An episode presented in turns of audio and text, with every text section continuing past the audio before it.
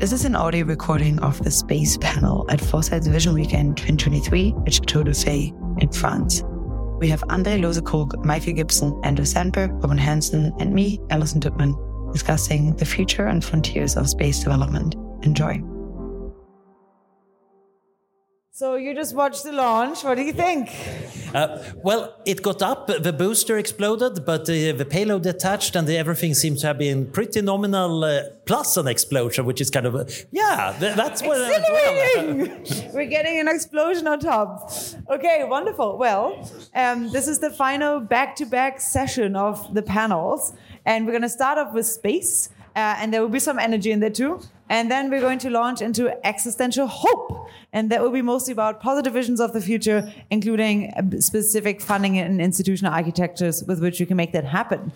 Okay, so again, I'm starting us off with a quote, again from Eric Drexler, again from Engines of Creation, the book that led to our founding in 1986. Whether anyone else is out there or not, we are on our way. Expansion will proceed if we survive, because we're part of a living system and life tends to spread. Pioneers will move outward into worlds without end. Others will remain behind, building settled cultures throughout the aces of space. Where goals change and complexity rules, limits need not bind us. All right, that is an appropriate start, I think, into um, the panel. I'm so, so happy to have Anders here, who we've already met on the Neurotech panel. Anders is currently writing, I think I call it the book of all books, Grand Futures, which will basically contain all the possible books available and with a very, very big section on space and our long term future in space. Robin um, has uh, recently just gotten out with an incredible theory uh, about when we're going to meet aliens, uh, at least the grabby ones. Uh, so we hope to talk a little bit about that. Andre just arrived, jumped out of the cab, and is here now. Thanks a lot for coming. And you with JEDI and really focusing on making innovation happen across the board. Uh, and Mike Gibson with 1517, um, same deal, really focusing on trying to get innovators uh, to innovate more, especially the youngsters, which I find very exciting. All right, well, let's dive right into it. Uh, can you bring us up to speed on a specific technology. It can be energy or space that you're particularly excited about in the next five years and where you think it could get us. Give us a little bit of a glimpse of the future. Uh, so, so to reiterate what I said in the Neurotech panel, being able to rapidly iterate on your technology, trying out things, having them blow up, learning stuff, is obviously the key for making prices go down in any domain. This is why I'm rather bullish on space right now, because uh, SpaceX and others are now iterating like crazy, and we're hopefully going to see people iterate on the, the many space technologies, which is going to be needed for actually trying out space mining, space manufacturing, and a lot of those things. This is also why I'm strangely not as bullish on fusion, uh, even though it looks like fusion is going fairly well right now. It's just that the scaling means that a bigger fusion reactor is a better one. So you want to build a few really big uh, set of fusion reactors. And unfortunately, that means now you don't learn that much when you build the next one. So those scaling laws don't work in your favor. And we might indeed end up with fusion being an excellent energy source, but as tied up as nuclear fission. So iterate. Iterate. I'm really impressed with SpaceX over the last 10 years. I mean, as most everyone else should be, right? 10 years ago, expectations were vastly below what they've achieved. So hats off, spectacular. They made two big bets in a row.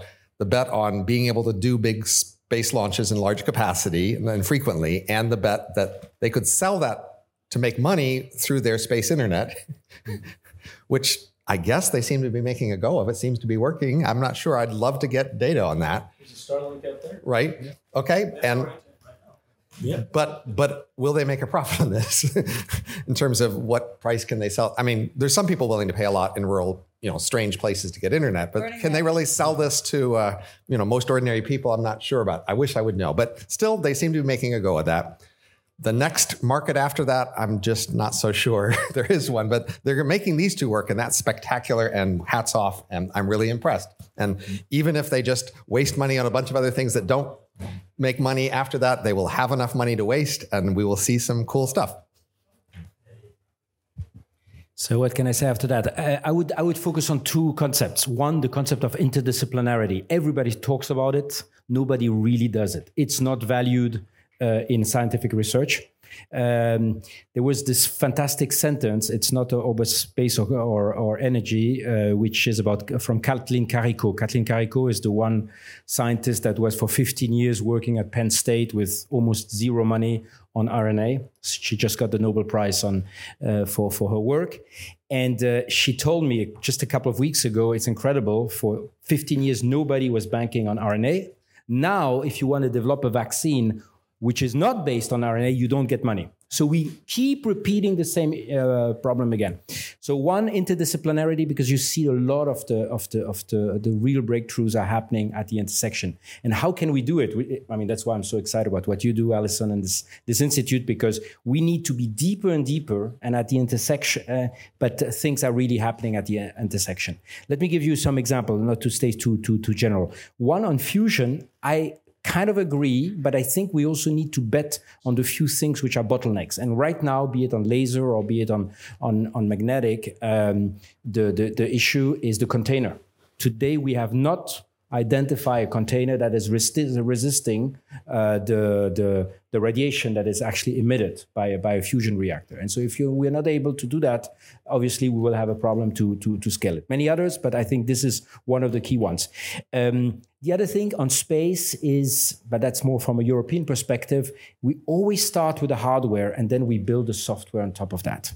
And I think if we can build more software centric, and that's the whole story about Tesla, in the in the if we can do software centric uh, and then be much more reusable, versatile, adapted to the mission. I mean, the number of objects we are launching right now, obviously, if we don't make them reusable or reprogrammable, I mean, we're going to end up with the same kind of um, of uh, you know waste and uh, and and waste management that we have in low Earth orbit than we have on on Earth.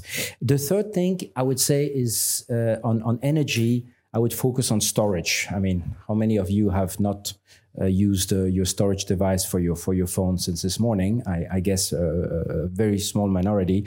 And I, uh, when you look at the the the curve of improvement of storage, it's really one of the big, big areas where we where we failed in the last 20 years. I mean, the the, the progress has been very low, um, and so I I have high hopes that what is storage all about? I mean, when you talk battery in particular, it's a cocktail anode, cathode, electrolyte, etc. I don't think we're using enough the power of, of AI to kind of scale that kind of combinatory aspect. And moreover, think about what science is setting an hypothesis and then testing it. Are we really going beyond our cognitive capabilities by setting hypotheses which we don't even think of? And I think that is probably the power of AI applied to a lot of our scientific areas. And then test combinations. I heard a couple of months ago IBM announced a new battery. I don't know how much it was hot air, how much it was serious, but I think we're going to see also very different players enter uh, the, the storage space. Thank you. Great. Yeah, I, I, maybe as an investor, I focus on the economics uh, of of the space industry. Space, SpaceX is clearly the leader with the Falcon 9, it's something on the order of $800 or $1,000 per kilogram to launch into orbit. Uh, the promise with Starship is to get that down to $200 per kilogram, which is quite extraordinary. What we've seen in terms as uh, so we do invest in companies started by people without credentials, but we break that every so often in the name of science fiction. We've made a number of space investments. And with that decreasing cost of launch, we're starting to see startups are it's it's now a platform for them to experiment in ways they couldn't in the past. It's much cheaper to get that initial satellite or whatever up into space, and therefore now we're starting to see some wild ideas. Um, you know, in our in, in our fund, We've invested in uh, dual purpose technologies. I just heard a pitch last week for a team that wants to launch a giant mirror or set of mirrors in, into orbit that would allow them to target solar rays to farms or solar farms on Earth, which is kind of wild. Um, there's another company we backed. They're looking to replace GPS, which seems like a miracle, but is very inaccurate when it comes to locating your taxi between two roads, or it's insecure because it's very hackable. So we're going to start to see more and more experimentation because the cost of launch is so low, and that gets me excited as an investor. Cool. Well, I think you already mentioned this to some extent of like, okay, we can do, you know, the next thing is pretty exciting right now, but then what after?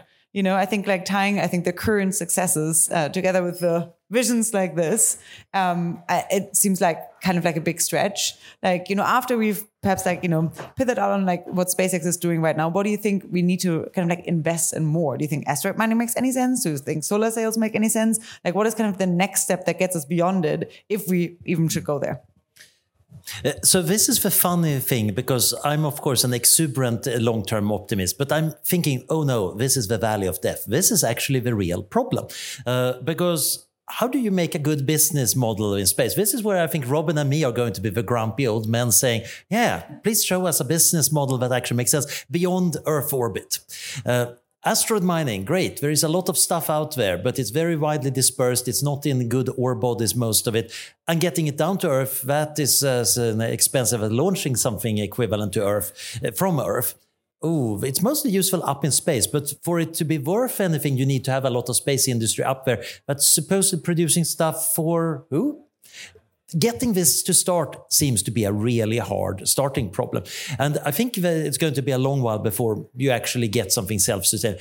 Long run, of course, once you have automated mining and manufacturing, you can do endless things. I got a little uh, Dyson swarm here. I want to have a Dyson swarm. And yeah, it's thanks to him and the wonderful people at Dolphin. And I think, again, if we can settle space, if we have all the tools for automated manufacturing, automated uh, mining, uh, really good recycling, really good closed ecosystem. First of all, a lot of the problems on Earth that tend to motivate people saying we need to go to space go away. We have a lot of resilience on Earth it still might mean that by that point we're so rich that some vanity project, some crazy project or ideological project have a chance of creating these new settlements. And I think eventually that happens, but that's a, lo- a long range thing.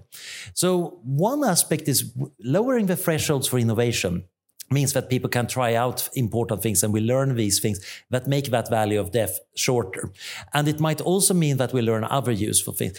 But I think it's tricky real long term, once you have reached the technological maturity that you can use the dispersed energy and matter in space, then you're a mature civilization. The existential risk goes down tremendously. You, know, once you're on the Dyson sphere stage, you uh, don't need to be too worried about the other civilizations even coming and taking your stuff, etc.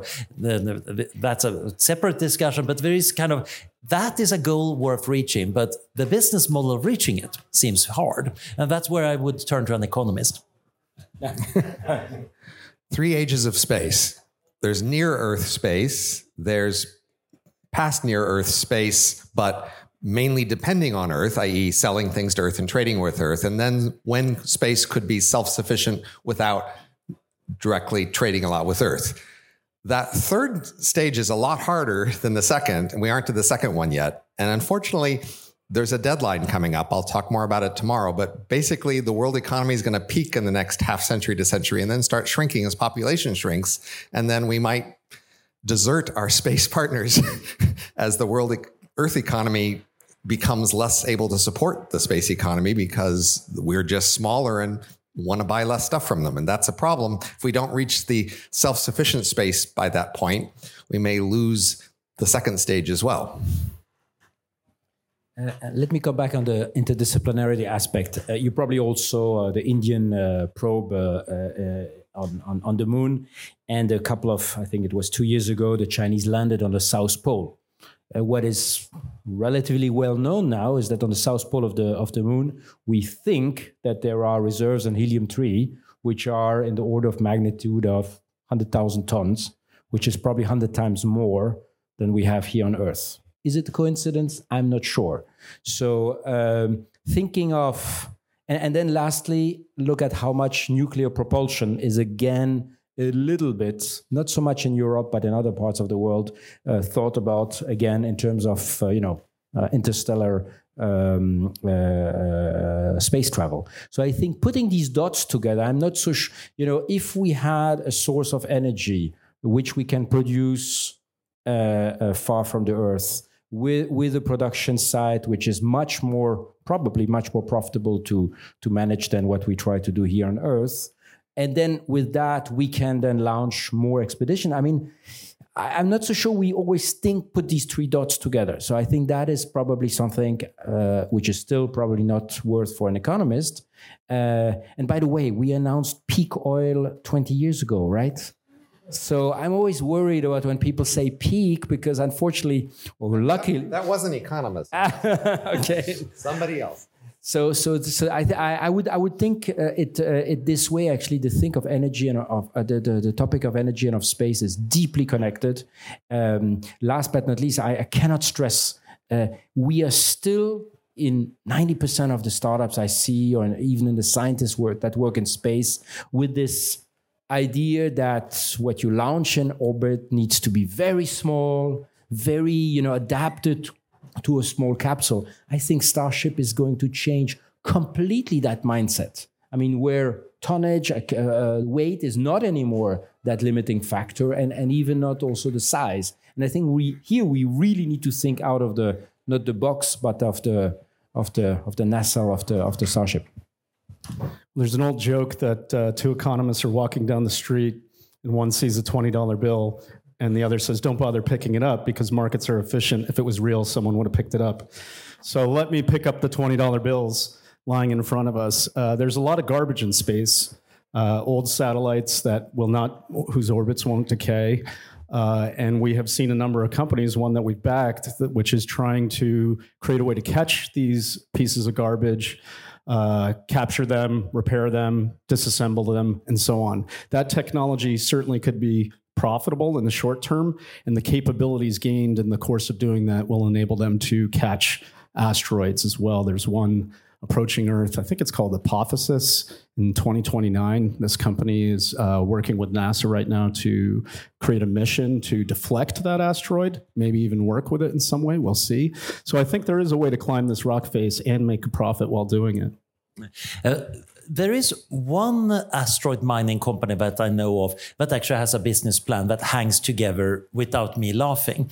Uh, they're named Offworld, and they right now have got actual mining robots down in a mine in South Africa they're mining platinum in this really deep, really awkward mine that humans don't really like.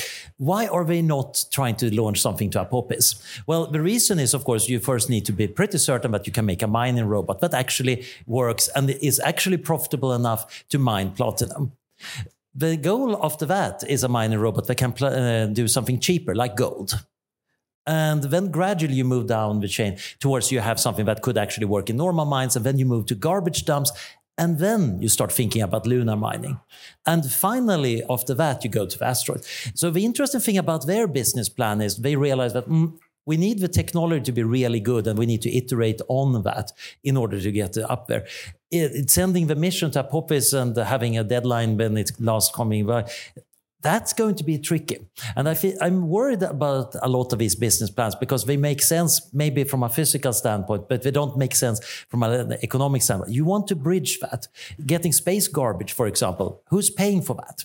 If we had an insurance regime that meant that you need to pay a lot of penalty for leaving garbage up in space, then there would be an incentive. But right now we don't have that. But maybe we should try to make that. I don't know if someone wants to reply. Uh, so you know there's all these silly calculations where they find some asteroid and it has so much titanium and they multiply the mass times the current market price to some crazy number. And so let me just tell you like there are diminishing returns on prices as the volume of this stuff goes up, the price will come down. So that's a big problem for a lot of this. Uh, so I love to see the size of Starship. And I'd love to see that if you could fill that thing with customers, you could sell it for $200 a pound. But I wonder, like, okay, how many customers can they actually get to fill that thing? I mean, the, the rockets they already have are fine for filling up Starlink. I don't think they're going to get 100 times more satellites up there for Starlink. I don't think they can satisfy that many more customers. So, what the hell are they going to fill this? This is the beauty with? of capitalism. I mean, we have investors pouring money in the startups who are claiming they're going to achieve you know all sorts of things that we're debating. I don't think it's up to us to sit in armchairs and decide what will and will not happen. I think we're just going to see it play out, and there are optimists and pessimists, and uh, uh, and, you know, and we'll I do think happens. that iteration, experimentation, when it's cheap enough to come up with crazy ideas for what would be the killer app, That is a chance of actually finding what is really valuable. The internet seemed to be useful for sending files and email, but actually cat pictures and pornography turned out to be a real killer app. And then people built more stuff on top of that infrastructure. So I, I think there is a chance here, and it's very hard to predict. I think that's another known economic factor that markets are actually creative. But I think just because the physics works out doesn't mean the business works out. So let's actually talk about that a little bit. Like, what kind of like regulations or what kind of like policy interventions or policy incentives do you think could make this uh, where you be like, okay, I'm a little bit optimi- more optimistic now? Or if you think that, I mean, you mentioned the insurance regime, you know, there were some ideas of like, you know, maybe we just all get uh, a, a, sh- a, fair share of the rest of the universe that can that gets distributed, distributed to everyone as a UBI um, and an uh, inheritance day. I think there was one something that uh, Mark Miller came up with. Uh, Mark and, and Eric actually came up with a long, long time ago. I think it was more of a universal capital that you would get it once. Basically, you get the uh, anything that we could possibly reach, you get distributed, and then people that would want to mine it uh, eventually could buy it off from you. So, like, what different regulatory challenges do you see? What different regulatory like uh, kind of like even like problems do you see when once we're on the moon, right? There's a lot of like, uh, yeah, there's a lot of like property rights issues potentially. Uh, what, what, do you think we can expect uh, in terms of challenges or in terms of policy innovations, like in the space industry? Uh, so today, SpaceX demonstrated uh, an intercontinental ballistic missile. Uh, a private one.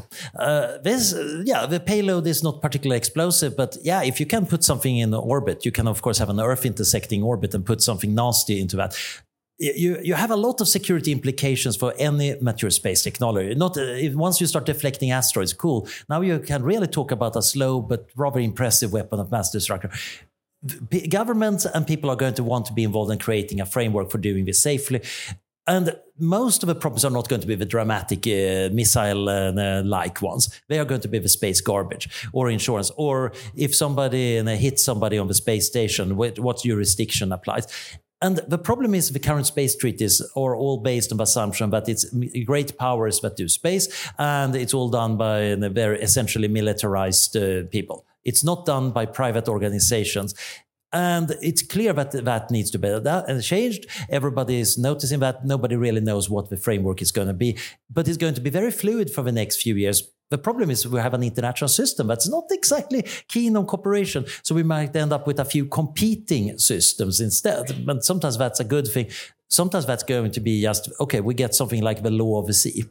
Maybe we can just generalize the law of sea and be happy with that. But we might end up with uh, Liberia registered space uh, craft. We might find that Luxembourg becomes the largest uh, nation in the solar system because they do all, they've got all the asteroid mining companies any other spicy takes on regulatory policy uh, issues you want to see or you think? Well, I, think what's happening in space when you look at these old, I'm a big uh, Western movie uh, fan, and uh, it, it very much resembles what happened in the in the 19th century in the U.S., where basically you had these settlers running west. The first one that was putting his claim uh, uh, was getting a, a, a piece of land. It was Wild West, obviously. Um, and what began to actually structure that is when large powers, in this case uh, the US, began to create infrastructure like railroads.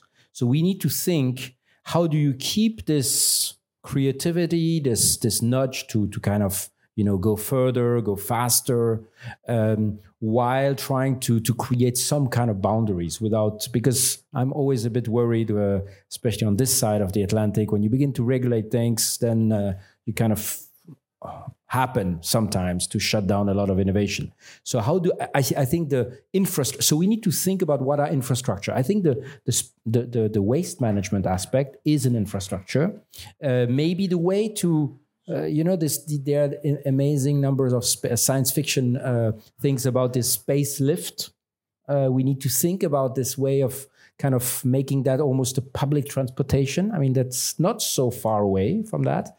Um, and then you can and, and leave a lot of room around it uh, and I'm not so sure for that that you need necessarily big cooperation. Look at what happened in, in Antarctica also in the 60s. You began uh, uh, uh, it, the power. It was in the middle of the of the of the Cold War, but still, great powers were able to kind of build a couple of common uh, scientific stations, and uh, and everybody could exert its own its own influence. I think that's that's something possible. A couple, everyone, if you have a chance sometime later on, check out the Elon Musk interview where he describes having to put earphones on a seal in order to test the sonic boom, uh, or two, two seals, yeah.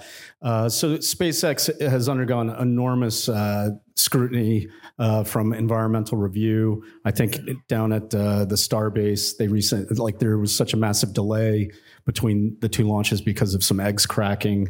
So these these types of regulatory constraints are tough. We could point to things like immigration and and uh, laws about who can work on what kind of tech. Maybe we should open that up. But maybe primarily, I would say let's leave space unregulated. Uh, Danielle and I just had dinner with someone who informed us that SpaceX was being sued by a competitor, claiming that SpaceX needed to observe the 1972 Environmental Protection Act in space. Uh, the court thankfully decided that uh, the United States does not have jurisdiction over outer space. So I think you know these types of leaving space unregulated could be the best uh, way to keep it uh, you know exciting and dynamic.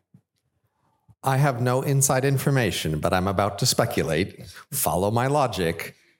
They would not have created and launched Starship if they didn't have a market in mind to sell it to.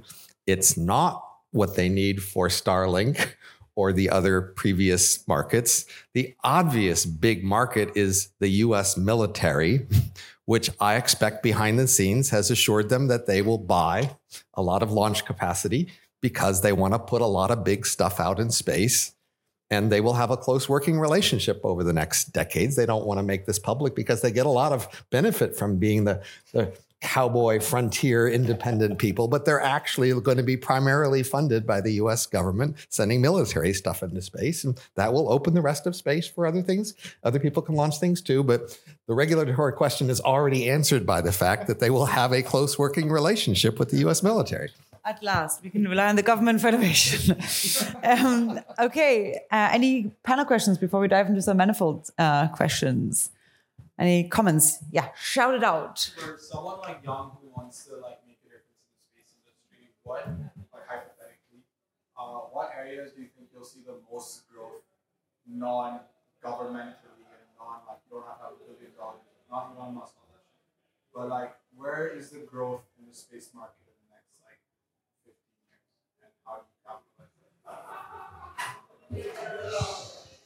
Uh, so the, the rockets are the obvious thing that everybody watches because they're cool and phallic and explode and do uh, cool stuff.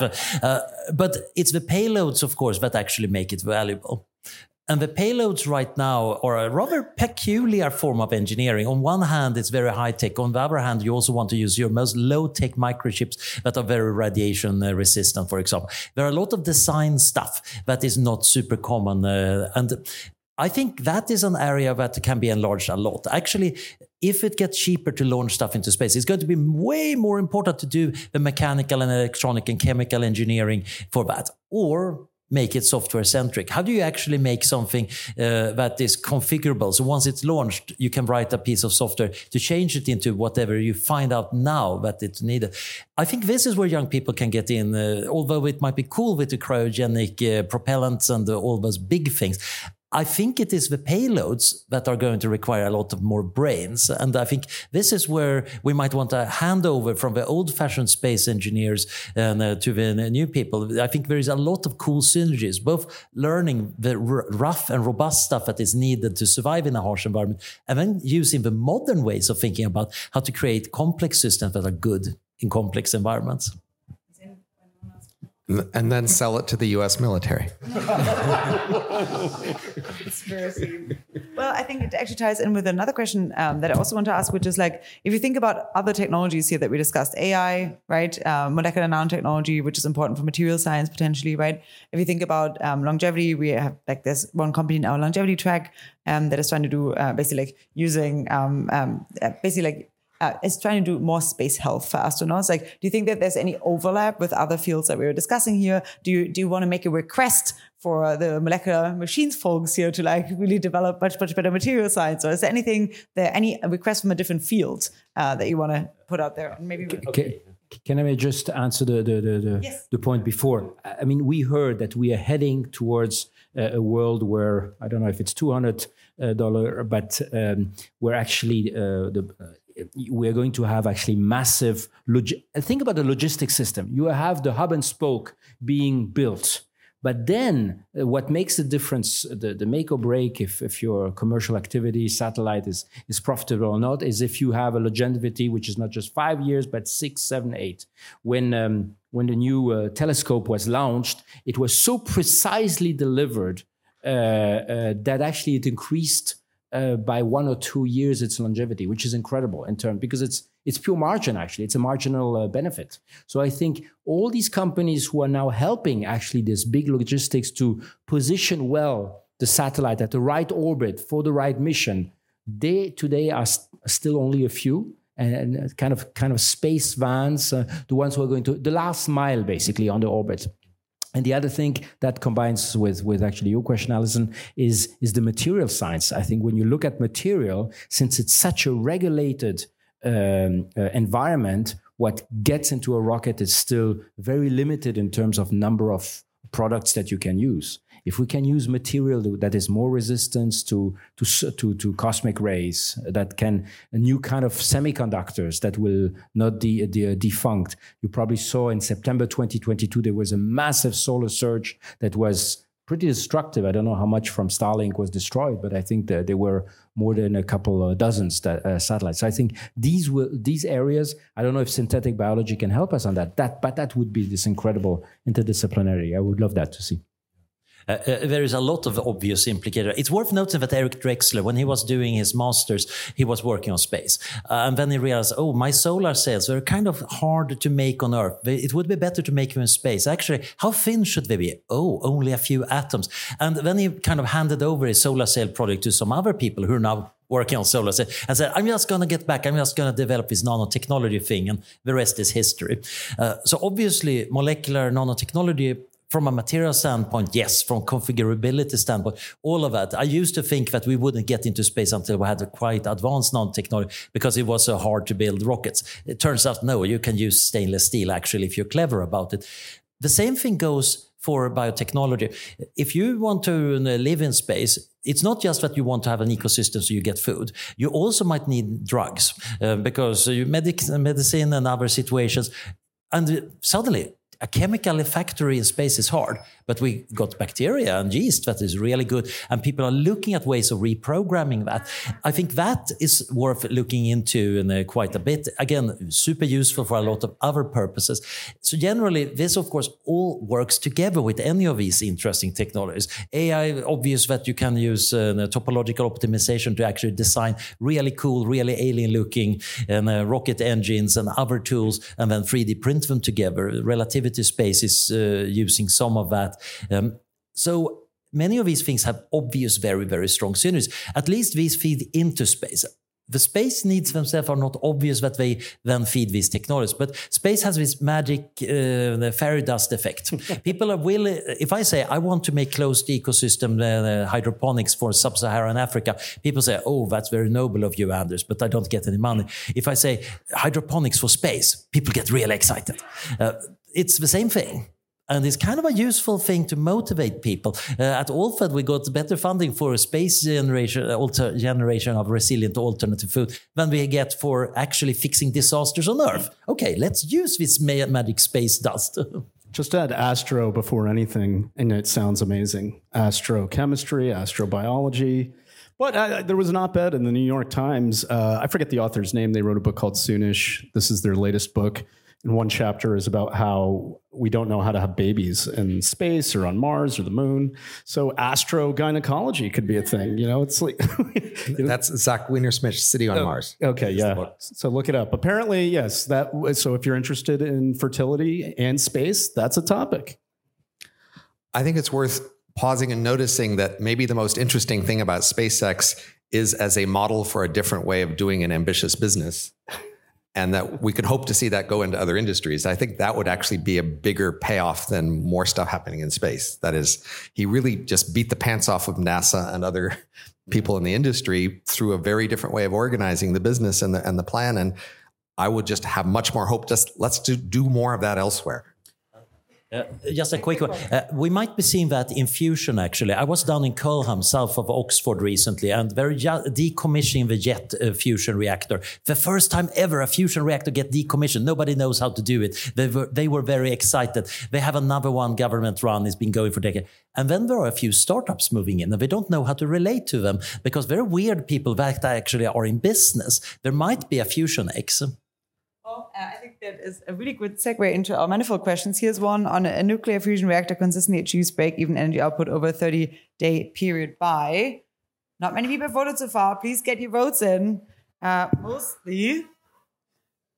Okay, 27, 27% think 2020 and 2025. Then we have 57 for 2030. Um, and, and, and then it just goes up. So I don't think people are not quite that optimistic about fusion, really, uh, very much. But that is running it for a long time. Uh, it might be that it's enough to make quick bursts. You think so for it being Could- economically viable? Yeah, if you can just sustain long, uh, a lot of bursts instead. Okay, let's take this one here. Will space debris pose a serious risk to our human future in space? 48%. Like, if you just, if one of you just voted, you could totally flip the vote. Guys, get on Manifold markets and start predicting. It's important for tomorrow's realpolitik discussions. Um, all right, so we're kind of like, what do you think? Yes, no? Will it be a problem? Somewhat. Uh, lower Earth orbit is. Yeah, somewhat. I want to answer the previous one about fusion. The obvious question to ask about fusion is since we've screwed the entire nuclear industry for a half century by not letting it reveal its potential, what's the chance we will somehow allow the potential of fusion to be realized when we didn't allow fission to be realized? What what will be different there? That that has to be the big question. Okay, cool. Anyone want to I think on fusion, the big difference is the waste aspect. So I think that is a massive one. When you see that even the Germans uh, begin to think about fusion and think it's cool.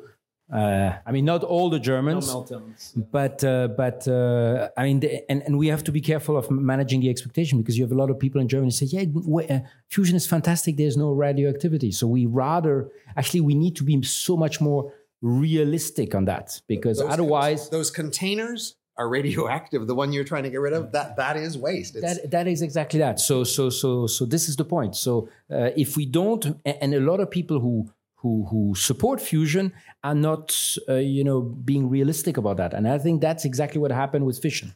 If we are not obvious enough and and, and clear enough, then people will will undermine that. And and and uh, I, If you want to hear someone really rant about that, read Where's My Flying Car by one of our previous presidents, J. Storrs Hall. He goes on quite the rant about that there. Uh, Okay, this is one for the very, very far out future where we detect extraterrestrial intelligent life in the universe by 224. You can have something. Hmm? I'll say it. So I have this math model with three free parameters about where grabby aliens are in the universe. Each parameter is set to data. That model estimates that we'll meet them in roughly a billion years if we go out there. They appear roughly once per million galaxies. So that strongly suggests no, you're not going to see them in the next century.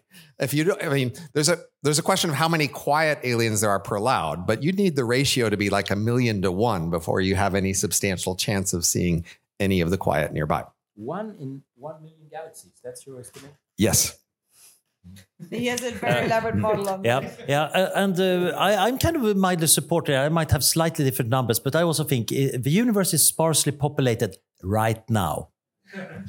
Great. And once we meet them, it will maybe too late to know. Um, okay, final words from you guys. Uh, after we have one final panel on existential hope, which we're really excited for. And then afterwards, we're going to have a speaker meet and greet again. So during that speaker meet and greet after the next panel, give us a keyword that people can contact you about and that you would love to chat more about. Um, space, as in distance, as a resource itself. Economics. Uh, oceans, especially to boldly go. to boldly go. To boldly go where we haven't gone before. That's a good one to close out this panel. We're going to meet here now for the Existential Hope panel with a few really wonderful panelists. Uh, so please remain. That will be the final panel of today. And then I'm going to tell you a little bit about what's going to happen after because we have a few really fun breakouts for all of you guys after. Okay, great. Uh, we do a panel switch. Thank you so, so much. This was wonderful.